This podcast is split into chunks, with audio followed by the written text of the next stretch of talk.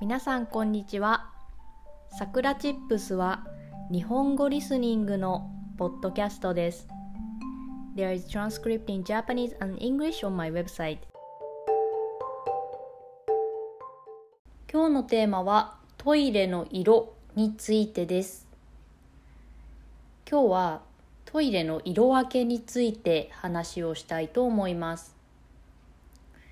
皆さんの国ではどうなっているのかは分かりませんが日本では男女のトイレで色分けがされています。男性トイレは青か黒。そして女性トイレは赤やピンクが使われています。色分けがされていることによってどちらが男性用トイレなのかどちらが女性用トイレなのか、まあ、見たらすぐ分かるようになっていて分かりやすいです。しかしその影響もあって黒や青は男性の色。そして赤やピンクは女性の色という固定概念が日本人にはあります。特に子供の時はそうですね。女の子に何かあげる時はピンクのもの。男の子は青色のもの。なので男の子がピンク色を好きだったりその反対で女の子が青や黒を好きだと少し変だなと思われるような感じがありました。これは最近はなくなっているとは思うのですが私が子供の時はそうでした。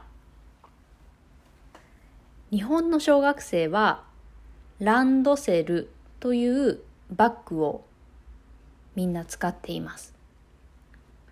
私が小学生の時は女の子は赤色のランドセル。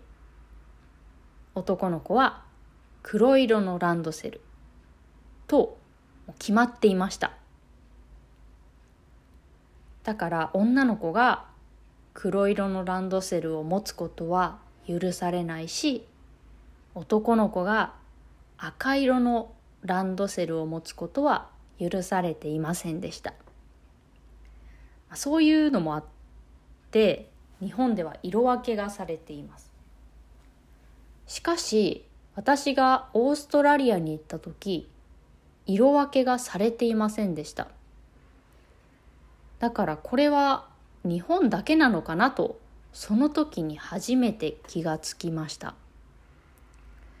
最近はそうやって男女を色で分けるのもどうなのかという意見が出てきたりしているのですがまあ同じ色だとちょっとトイレ入る時に悩みそうだなと思っています皆さんの国ではトイレの男女の分け方はどうなっていますか？